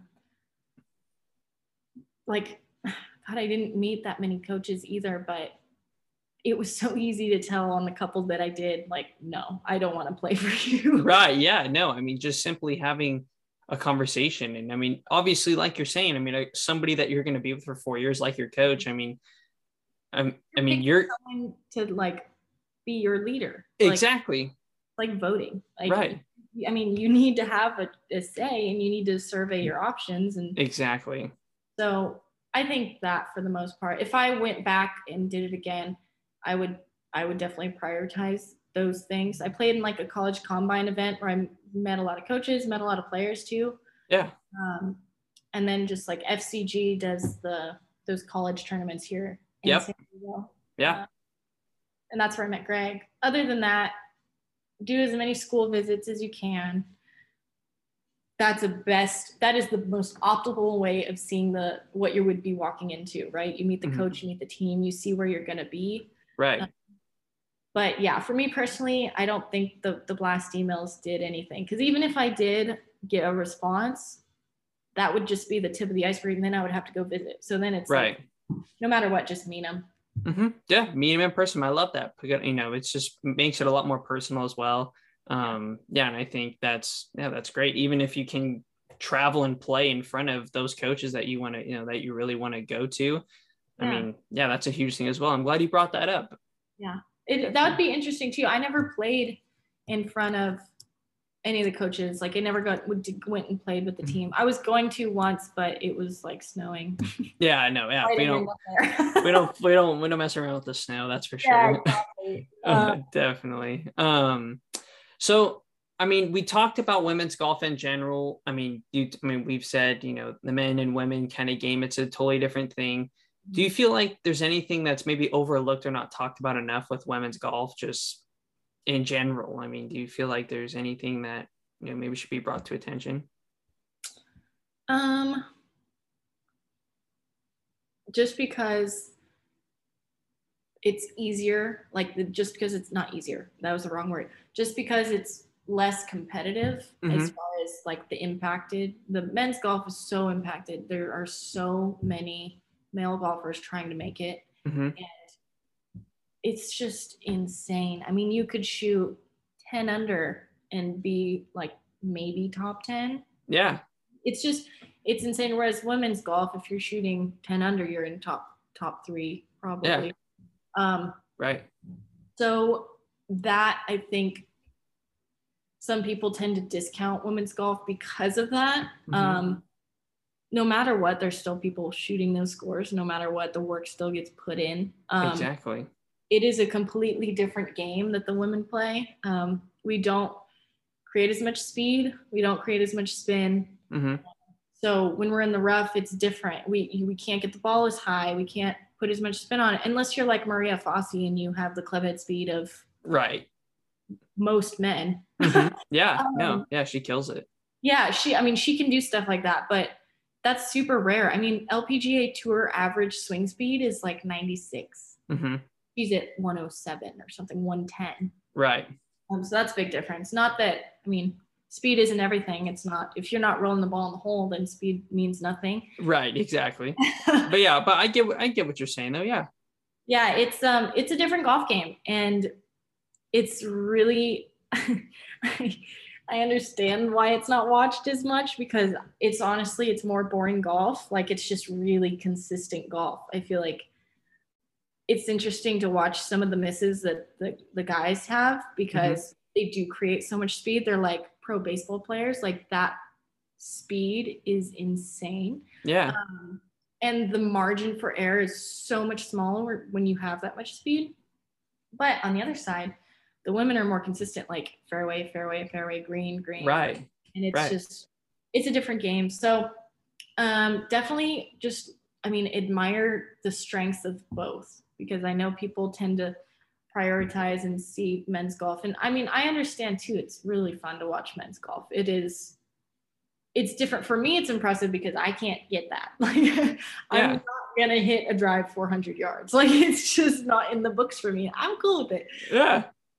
Um, you know, like look at women's golf and say, wow, look at their proximity, like all the time. Exactly. All day long. Mm-hmm. So it's, um, very different and maybe not as fun and not as like eventful to watch, but it's there and the talent is crazy. And no matter what the players on tour are, I mean, they're all doing the same thing.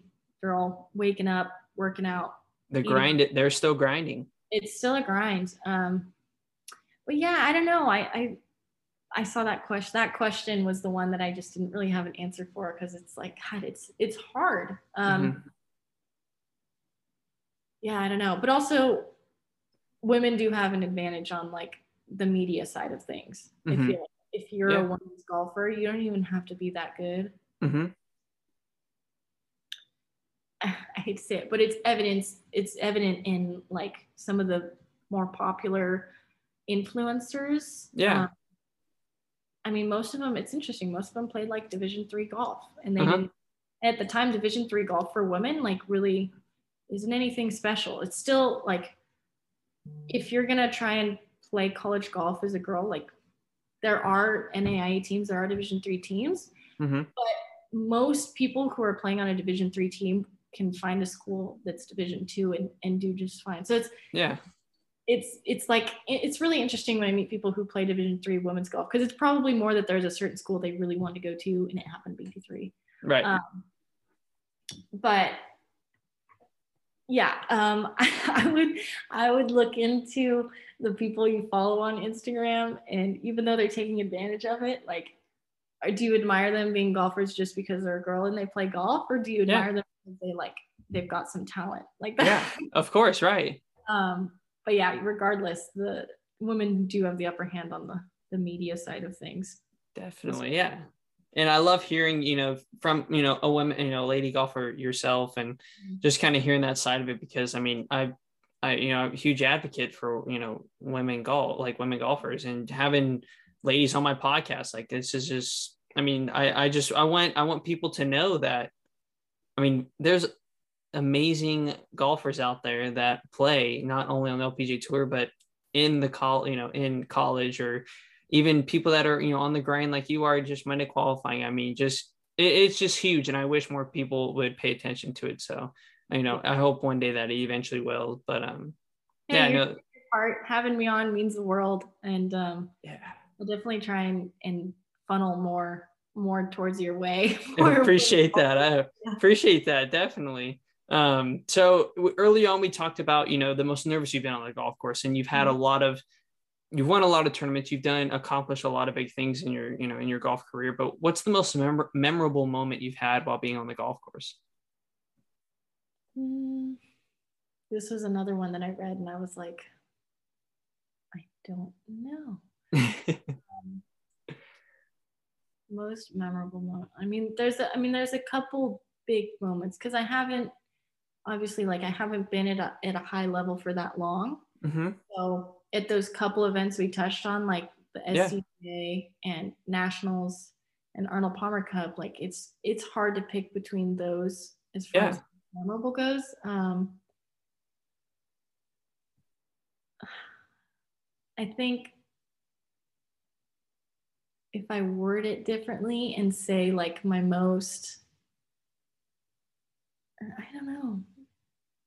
If you want, we could, we can totally just, I mean, we can skip the question if you want, like if it's hard to come up, because I have, I've had numerous guests come on that go like, I simply can't pinpoint one. Yeah. Like, yeah. I mean, it's really hard to pick one. Yeah. No, it's totally fine. One of the stories I have, uh, is it Nationals, like my first shot at Nationals mm-hmm. uh, for the entire week, I hit a bird, or no, second shot, first hole, I hit a bird like midair. All right. Yeah. Yeah. yeah. That's a sign um, birdies are coming. Oh my God. I didn't even realize. That's funny. I've never even thought of that, but um, yeah, no, it was, I like never seen that. There's a bunch of times. I mean, if you play golf a decent amount, you've had yeah. close calls of like, oh my God, I almost hit that bird, you know? Yeah. Oh yeah. It never yeah. actually happens. Exactly. And so I freaking hit a bird mid-air, like apex of the ball flight, like, way up there. Just poof, white feathers everywhere. Oh my gosh. Like, Nero ends up in the freaking pond. Nero. It's like literally in my head, I'm like hearing like fighter pilot, just like Nero falling out of the sky. And um, it was sad. I'm pretty sure the bird was fine because I yeah. saw it moving. Uh, but yeah, a good shot that would have been, definitely would have at least been on the green, ended up in the bunker. But there was a yeah. hazard there. There was a water hazard on the left too, and uh-huh. flying that way, so it took my ball left a little. Oh. If it ended up in the water, I would have been pissed, because I figured there's, because there's a rule on if a if your ball is at rest and an animal, like let's say yeah. a squirrel comes up and grabs it, yeah, you're allowed to replace it. Uh-huh. At rest, it was like obviously there, it was a mistake. Uh-huh. If it hits a spectator, yeah, it, I think. Uh-huh. Um, if you hit, like, if, even if you if you hit like a power line, you get to re-tee. Yeah, you get to re-tee. So it, I, I was thinking that it has to be something like that. You would be able to re-hit it, right? Yeah. So that, um, so my assistant coach who was with us at, at Nashville, she was with me when that happened. Uh-huh. Um, she played L P G A. Jennifer Johnson. Yep. Um, yeah. Yeah.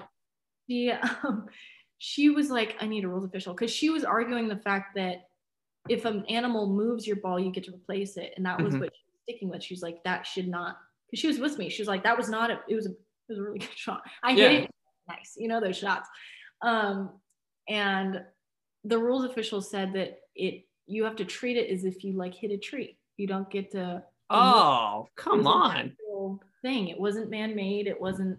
It was interesting. So that was kind of weird, but yeah, that's an interesting rule fact. But yeah, yeah, definitely that probably, as much as I hate to say, is probably my most memorable part of yeah. the experience on a golf course.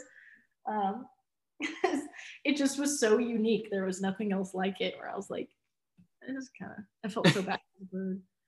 Yeah, well, hey, I mean, I, you know, that's definitely a memorable moment that I haven't had many on the podcast today. So, hey, there's a first for everything. There we go. Definitely. Um, so we're heading into the last question here. Um, mm-hmm. I mean, it's kind of, there's been a lot of people, I'm sure, that have supported you and, you know, been on your journey with you your whole golfing career. But I mean, has there been, you know, somebody or a few people that have really inspired you be to, for you to be the person slash golfer you are today? Yeah. I mean, I kind of have to say my whole family. Um, yeah, of course. I, I just, I have my one older sister who played, or she, she's been an athlete her whole life. Um, ended up rowing at San Diego State too. And um, awesome. Wow. My mom, she, I mean, she's an incredible businesswoman, like driven, super driven, was like a black belt in freaking some sort of karate. And, and then my dad, um, he played college football. Um, he was a quarterback and ended up going to Utah State, but mm-hmm. ended up stopping because of an injury. And before gotcha. He got there, and um, he has been, I would say, the most inspiring for me, um, just because he had experiences that were that were the most relatable. Um, uh-huh. Yeah, he was so close, and he was considering like taking football farther, and and really could have if he if he wanted to. Um, mm-hmm. he, He used his injury as a way out because he was starting to burn out, but got it got it um he just he was at that level, um and he'd done it for so long, and he like he wanted it too, so he is probably been the biggest inspiration. Um it's really fun to t- talk about stuff, plus he's really passionate about golf, so we just talk about stuff all the time. And yeah um but his uh I think he he really wanted me to have every opportunity um in my sport, just because he I think he wished he would have started golf sooner, and he just like looking at his past and comparing it to what he could give me, he just mm-hmm. wanted me to be able to, you know, play a sport that he could play forever, that I could play forever, whereas football he couldn't keep playing. Um, exactly right so um yeah just all of them super motivating and super encouraging, and I'm so fortunate to have that, you know, support system. And Um, but on top of that, like my teammate, it's just, I, I'm so fortunate to be around so many people that they just want me to do well. Um, mm-hmm. yeah. And that have helped me along the way. I mean, friends at Rancho Santa Fe, they love me to practice out there, and they support me so much. And just members I've met along the way at Shadow Ridge, Rancho Santa Fe, Encinitas Ranch. These are all places I, um, you can probably find me on a normal day. Gotcha. Um, yeah. Yeah. But it just, just this whole community um, is really, really, really cool. And also like even still Cal State San Marcos, just like the professors I have, my sister was telling me that um, she, had a, she has a friend that goes to Cal State and randomly brought up that like, oh yeah, we talked about your sister today. Oh, like, all right. Like recently, and I've been gone for um, over a year. It's just, I don't yeah. know, they're really using statistics or something. I don't know what class it was either, but um, just stuff like that. It's, it's cool to, that I've been able to stay in the community mm-hmm. um, and build so many connections. And so it just, it's really, really cool. And I couldn't be more grateful for it all. So definitely. And it, I mean, everything happens for a reason. And then, I mean, just the community. And I mean, I know it's super hard to, you know, kind of pinpoint a certain person or something like that, because in order to play golf, you need to have a big support system. And there's a lot of people that go into you being able to play golf. I mean, it's, it's a, you know, it's a very, like, you definitely need to have people behind you. And um, I'm glad that, you know, everybody that's been in your circle, um, it seems like your circle is pretty big, and there's been a lot of people that just have really supported you throughout, you know, your career, and will continue to support you. And, um, you know, I, like I said, I wish you nothing but the best in your future and everything. And um, that'll wrap up this week's episode of Scrambling with Dylan Otto featuring Jamie Jacob. Jamie, thank you so much for coming on. Like I said, anytime, you know, you're out there posting on Instagram, or you have a great result or something, you know, we'll, we'll, uh, we'll post you up on the Instagram. And um, yeah, just wish you nothing but the best in your future. Yeah. Thank you so much, Dylan. This is really cool. I really appreciate what you're doing with it too. And, and giving a little spotlight to the amateur golfers and newly professional golfers and professional golfers. It's just a really yeah. cool, um, really appreciate cool it. Yeah. So, yeah. Thank you so much. I appreciate it. No problem. And uh, yeah, just like I said, if you ever need anything else, just let me know. And um, yeah, just thanks for coming on. For sure. You awesome. Too. Have a good one, everybody.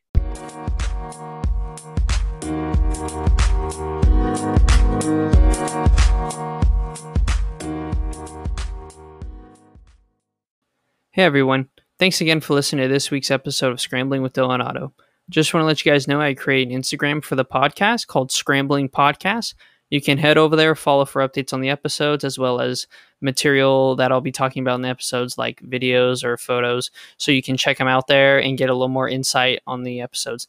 Thanks again for listening, and have a good one.